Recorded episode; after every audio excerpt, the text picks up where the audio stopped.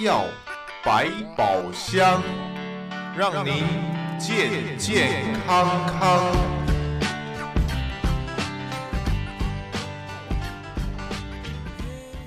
朋友们，大家好，欢迎收听医药百宝箱，我是胡美健。在我们接下来呢，就要和我们的听众朋友一块儿关心在过敏方面的讯息。今天就要为朋友们邀请过敏专科医师，这是林晨星林大夫参加我们的节目，欢迎朋友们一块儿收听。下边我们先欢迎林大夫的加入。呃，Hello，大头林，你好，欢迎参加今天的节目。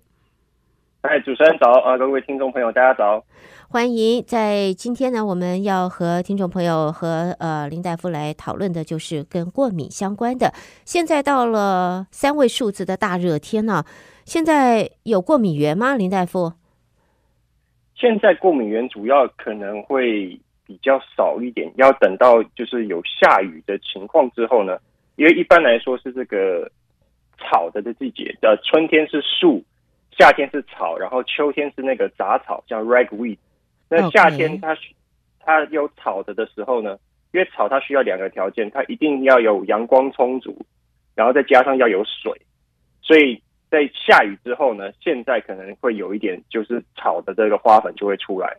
之前呢，可能还没有，因为就是大热天完全没有下雨的话，就草会比较少。OK，所以在这一方面，我们要提醒朋友们啊，在你的话，就是要看看现在是怎么样子的情形造成你的过敏。那么在节目开始前呢，在林医师方面呢，也说呢，在最近听闻有朋友们对于就是。毛小孩，我们的宠物，因为天气太热了，所以在宠物的医师都建议宠物的爸爸妈妈们、主人们，让你的宠物进屋子，而不要留他们在户外。所以他们进到屋子来接触的机会就大大的增加。而且天气热，很多宠物也在脱毛、换毛啊，家里边雾蒙蒙的啊，这个一走路就一扫过那个。毛就满天飞了，所以还有很多朋友是毛小孩的，现在对他们过敏了。这一方面要怎么处理？今天我们一开始先请林医师为大家分析一下吧。对啊，我想说，呃，最近呢，特别很多的这个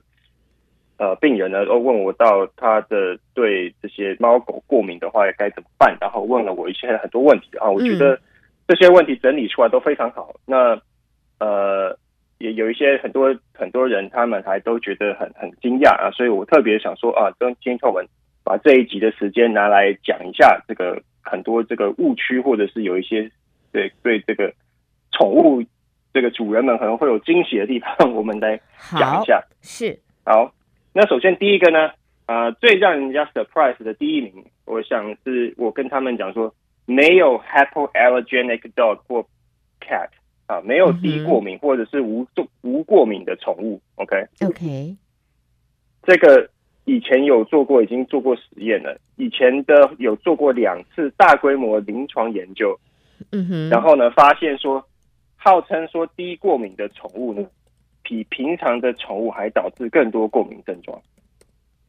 哦，是哦，对，对，没错，因为对。有做过两次大规模临床实验，证明反而 hypoallergenic 的 animal 反而导致更多 allergy。怎么会是这样子呢？呃，这这其实只是一个反应，说你对这个宠物，大家可能普遍认知是说你对这个 dander 产生过敏，OK？嗯，你是对它的这个毛发产生过敏。但是主要的，你可能是对它的唾液或是对它的皮肤过敏。OK，那每一只猫跟每一只狗上面都会有皮肤，而且没有，我还没有想象过任何有一只宠物是没有皮肤的啊，就是什么动物都有皮肤，对啊。所以你主要是对它的皮肤或是对它的唾液过敏，那跟它的毛发的多少其实没有什么太大的关系，是那个毛发上面粘的那个皮肤碎片，你可能对它过敏，所以。每一只动物都会有毛皮，啊、呃，都会有皮肤。然后呢，再过来，你对一个过敏源过敏的过敏的程度呢，其实跟它的这个，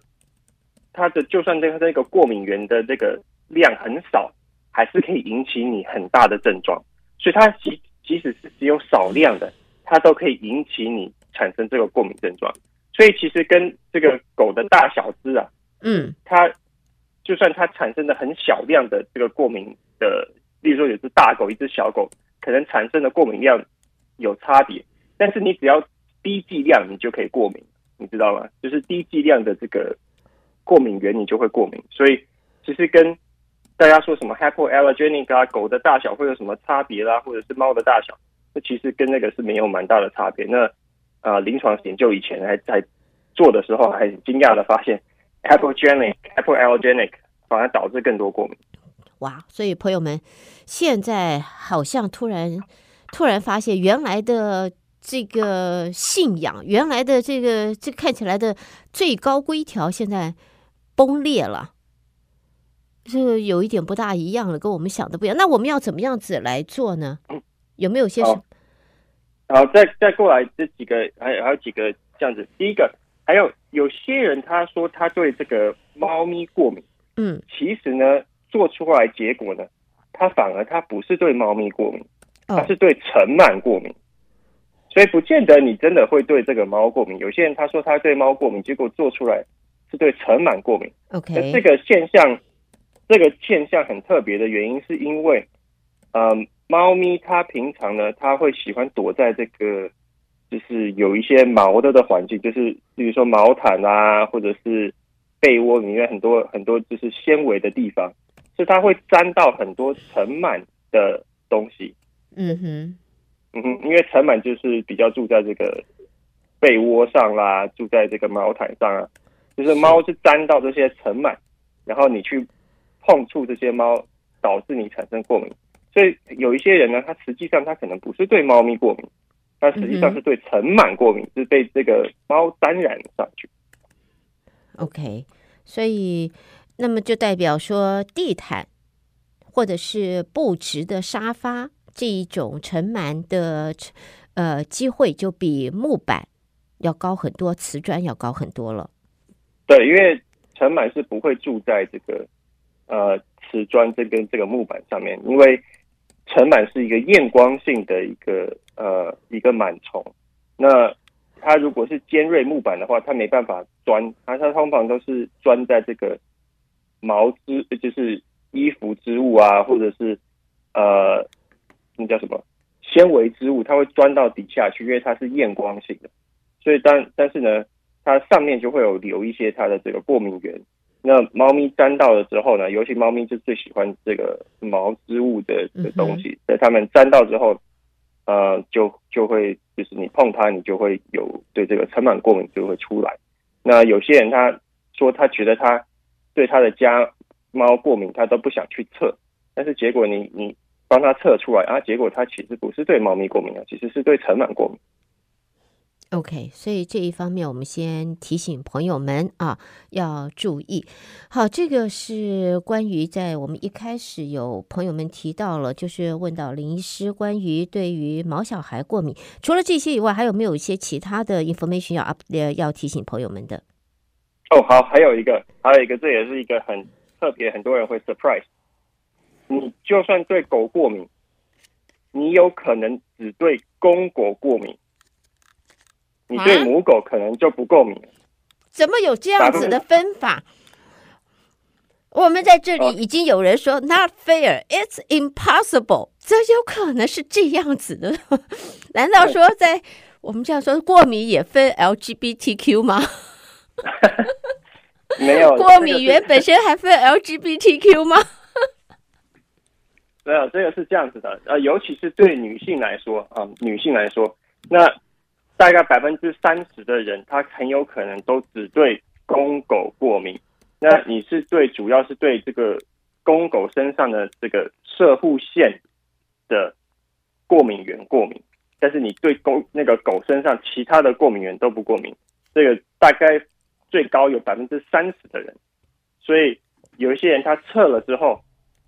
他只有对公狗过敏。那那些人呢，他就可以选择养。一个是去世的公狗，呃，要不然就是母狗的话，那些人就没有问题。OK，因为去世的公狗身上就它的它就那个射护腺的过敏原就会下降，所以其实有一些我有些病人他一测他本来很害怕，结果一测，他那个一个女生，她就只有对公狗过敏。那我就跟他讲说，你就可以养母狗或者是去世的公狗，就可以解决这个问题。OK，好，朋友们，今天我们这个刷新了我们的原来的 原来的印象哈。原来的解读对于对狗狗啊，对动物过敏的，这个是只对狗吗？猫咪呢？其他动物呢？哦，猫咪就没有，这个是是在特别是在狗身上的。好，特别在狗身上，所有的这个呃毛小孩，尤其是猫狗狗的话，要站起来，他们要大呼了，It's not fair。他们要说，It's not fair。OK，好，我们在这一方面下来的话，我想我们有听众朋友提出的问题了。听众朋友说呢，在现在因为高热、温度热，有的时候会就是身上会开始痒痒痒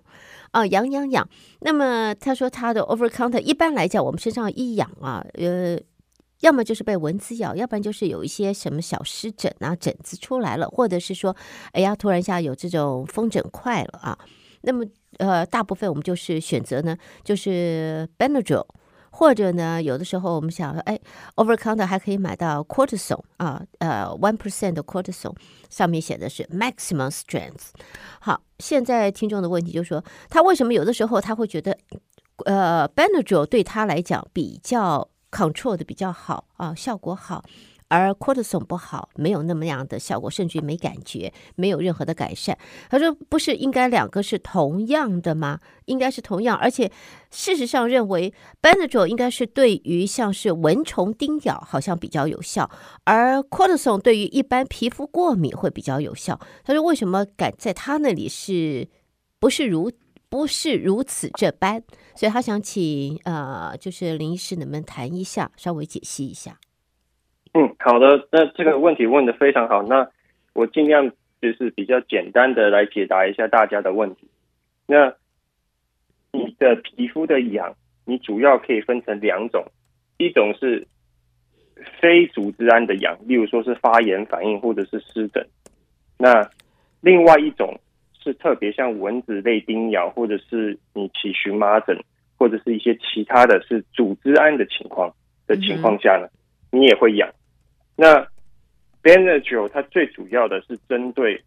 你组织胺的情况，因为 Benadryl 本身就是一个抗组胺药，嗯，它对荨麻疹、对蚊虫叮咬，还有一些呃呃特别的，譬如说像某些时候汗疹，它是跟这个荨麻疹的类型是很类似的，尤其是在运动过后，你会起一小粒一小粒，也是跟荨麻疹的这个机机制是差不多的。像这种情况，你用这个 Benadryl 就会很有效，因为它是一个抗组织胺的一个效果。嗯哼。但是如果你是湿疹，或者是呃起红疹，就是它会比较红，看起来是有发炎反应的的时候，这个时候呢，你可能用 Hydrocortisone 才会达到这个止痒跟这个治这个红疹的效果，因为它的主要是不一样的。OK。所以这个是它不同的原因在这里。好，所以呢，呃，谢谢林医师的分析啊。所以呢，那么我们是否应，那么这样子来讲，我们两种药都应该要备在那里咯，来看哪一个情形来用哪一种药。呃，一般比较好的分别方法是，如果你是，因为我想大概听众朋友如果有湿疹的话。应该到目前为止都会知道湿疹好发在哪些部位。那通常最常见的是在这个膝盖，然后跟这个手肘，就是该常常有皮肤磨损的时候。那尤其是像手啊，有些有些人他甚至手上会起这个湿疹。那他会有可能有皮肤粗糙，或是皮肤有掉这个屑，然后或者是再有更严重一点，就会有起这个红疹的的时候。那像这种时候呢，就是 h y d r o c o r t i s o n 就是。局部的皮质类激素就是可以用上去，那它就会降低你这个发炎的反应，就会降低你这个痒的的情况。如果你是起这种一粒一粒，或者是你有一个嗯隆起的皮肤，比较像是风团啊，或者是荨麻疹的这种疹子的时候，或者是蚊虫叮咬啊，那这时候呢，Benadryl 就会比较有效，它就会用在皮肤上。那你也可以透过吃口服的啊，口服的抗组胺药也是可以达到一样的效果。OK，所以这样子来看的话，我们都可以呃用这样子的呃情形。好，那么呃，我想请林医师在接下来的时间啊，能不能和我们的朋友们来谈一下？因为现在我们在虽然不是过敏的，现在不叫做严重过敏季节，不是这一种 hay fever 啊什么 pollen 那么多的时候，但是呢，我们。以往我们都说啊，预防胜于治疗。常常我记得林医师也特别告诉大家啊，你在过敏季节开始前，你就要开始先使用过敏药，然后预防自己的过敏，然后这个样子，这个样子，这个样子，然后以后才能够 control 下来。现在呢，我们有有朋友呢，有这个有的住在达拉斯，有的在 San Antonio，有的在 Austin，有的在 Houston。那可能在 Houston 的时候过敏不那么严重，我们就用一般的像是呃。鼻子的鼻腔喷剂啊，nasal spray，像是 Astepro，呃，OK 了，可以 control 得很好。可是呢，一到了达拉斯或者到 Austin，妈咪啊，这个完全没有任何的效果，完全没有办法，简直是涕泗纵横，没办法了。那这种情形下要怎么办？是不是就必须变成他必须要接受呃，像是抗过敏的注射，或者是说要换药呢？还是有一些其他的方式？好的。那如果你是像这种 Astepro 啊用了没有效的的时候，你大致上的建议会是，嗯，因为在 Astepro 或 Flonase 在之上的药物比较是偏向于用这个处方药，因为有有特别有一类的药物，呃，它是一个我们叫 combination medication，它有用 Astepro 加上 Flonase 在同一个 nasal spray 里面。然后它是一个综合型的药，但是这个呢是处方签药，这个就不是 over the counter。那如果你想要 try try 看的话，你可以自己在呃 over the counter，你把这个 Astepro 加 Flonase 啊合在一起用试试看。嗯，那剂量呢，这最好还是跟这个医生咨询一下要怎么用，因为他那个用药根据每个人的年龄不同啊，嗯，那个用药的呃喷多少剂量也不同。但是，如如果你用了这个 combo 还不好的的话，那可能真的就要找过敏科医生，然后测一下这个呃过敏源，然后来打这个过敏针。嗯、因为如果是你在休斯顿，呃症状不好的话，去达，因为症状好，然后去达拉斯症状不好，那很有可能你是对更多对这个草的这过敏源。因为呢，休斯顿这边呢。草的过敏源不是很大，但是越往北走，那个北方的草的的过敏源就会变得比较多。OK，因为这也是啊，这呃看到了，就是因为像在 Austin 啊、达拉斯，因为现在放暑假了，学生回来了，然后呢回来后就觉得哎过敏好了很多，可是中间呢就有的这些大学生们一回去办事，反而去去玩去找朋友的时候，到那边以后就完蛋了，然后就开始。严重过敏，然后再要去追寻的时候，就说哦，过去一上课的时间啊，从他们的 dorm 走到他们的这个 classroom，这个中间这一段啊，就让他们过敏到眼睛都会张不开，然后会一直打喷嚏，一直打喷嚏，一整天就整个要专心念书，叫这个学习就会受到影响。可是回到达拉斯以后，啊，不，回到 Houston 以后，就感觉上明显的整个症状就好了很多，甚至于没有了。而在达拉斯或者奥斯汀的时候，还使用了这个鼻喷剂，所以这一个问题就要请呃林医师，就是来谈一下，就是那这种情形，他们如果回来了以后没什么问题，到了那边又有问题，这个时候的话，这种检测，这个那就必须要在当地才能够做检测了，是不是？哦，没有，这个是我们在检测病人的时候，其实我们全德州的过敏源我们都检测。我们都都是检测的，它是德州的大部分的这个植物分布啊，会因为地区的关系也不同，有些多，有些少，但是多半我们的检测的范围都是包括全德州的，因为它因为花粉这个东西，它可以传递数数百 miles，OK，所以你要测的，你是是一定是测全德州，甚至包括附近左右南部的。植物都是一起测的，因为这些花粉都可以传播好几百 miles，所以你是测都是我们这是像南方的这些过敏源，我们全部都有测。OK，所以通常但是呢，你可能程度会有差异，对你可能是对更多对草过敏，或者是你更多像休斯顿这边最多的就是橡树，嗯，但是呢，达拉斯就不是不太会有，因为达拉斯相对就比较冷，他们就会有这个 cedar tree 嘛，就是冬天特别会有的这个，嗯，那叫什么红红红杉木过敏。嗯 OK，所以说这样子的话，我们倒不用朋友们不用担心说，哎呀，我在 Austin 过敏，所以我只能在 Austin 做检测。没有，其实这个就像林晨星林大夫讲的，这个过敏专科他们有所有整个德州的这种特别的啊，你知道的和你不知道的 这种过敏源的探测，所以这个可以在 Houston，你也可以在 Houston 就可以知道，可以做好检测。那通常来讲，这样子的情形。如果避免到那一区去的话，应该就没有问题了。呃，如果当然是说，你说你去在德州有过敏，你去加州玩啊，或者是去 纽约玩啊，可能当应该就是没有什么太太大的问题，因为植被就不一样，植被不一样的时候，你去那边你就会觉得，哎，就怎么都没有什么过敏的症状。对，但是如果你去到相同植被的区域的话，还是会有这些问题啊。但是还还有特别的一点要跟大家说。有些人，例如说像，嗯，达拉斯过敏很严重，嗯，到休斯顿比较好了的朋友，他很有可能只有对这个草有产生这个过敏症状。那在现代的我们的医学的来说，我们有几种是嘴巴就可以吃的的，呃，这个舌下的这个呃过敏制剂啊，它其实就是一个小的一个，呃。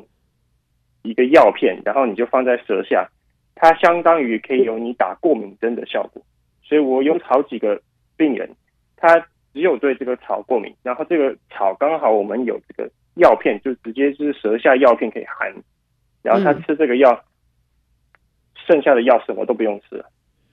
OK OK，所以对，哦，所以去测一测，看你到底对哪些。我有些病人，他也只有对尘螨过敏。尘螨也刚好有这个舌下制片，它里面就是包含尘螨的成分，然后你吃下去就相当于在肩膀上打了这个尘螨的过敏针一样，它就是把这个让你身体产生这个抗尘螨的抗抗尘螨性，然后之后它什么药都不用吃了，对，也不用点眼药，也不用吃其他的药。OK，那我想问一下，这个药会不会？因为以前大大家会担心的就是过敏药吃的吃长时间服用，呃，一个是不是会有抗抗药性？然后第二个会不会变肥？哦，不会，因为那个尘螨呢，跟这个草呢，它里面的那个药，并不是真正的有药，它里面是尘，就是尘螨的本尘螨而已，嗯、跟那个草的花粉里面的。花粉，所以它其实并不是一个药，它就是一个尘螨或者是花粉的成分。那你就通过吃这个药片来达到去敏化的效果。OK OK，所以它并不是一个，你可以说它是药，也可以，但是它里面不都含有任何这个药物成分。嗯哼，OK，对对对。好，所以在这一方面，今天我们谢谢林晨星林大夫啊，对于过敏方面的种种大家所关心的提出来的不同的问题，林大夫为大家做的分析。那么，对于在炎炎夏日这么高温啊，你的宠物进屋子以后，对毛小孩的过敏是不是真的对他们过敏，还是是尘螨的问题？请朋友们要多厘清。家里边是地毯或者是绒布沙发啊，这样子绒布的，还有窗帘，呃，连。床单、你的床的这个被子、枕头都会有，都可能有尘螨的积聚，所以要做好清理的工作。再一次的谢谢林晨星林大夫的参与，谢谢林大夫。那么我们就在下一次的机会、下次节目当中，我们在一块儿空中讨论。谢谢您，谢谢。好，谢谢。好，可以，好，拜拜，拜拜。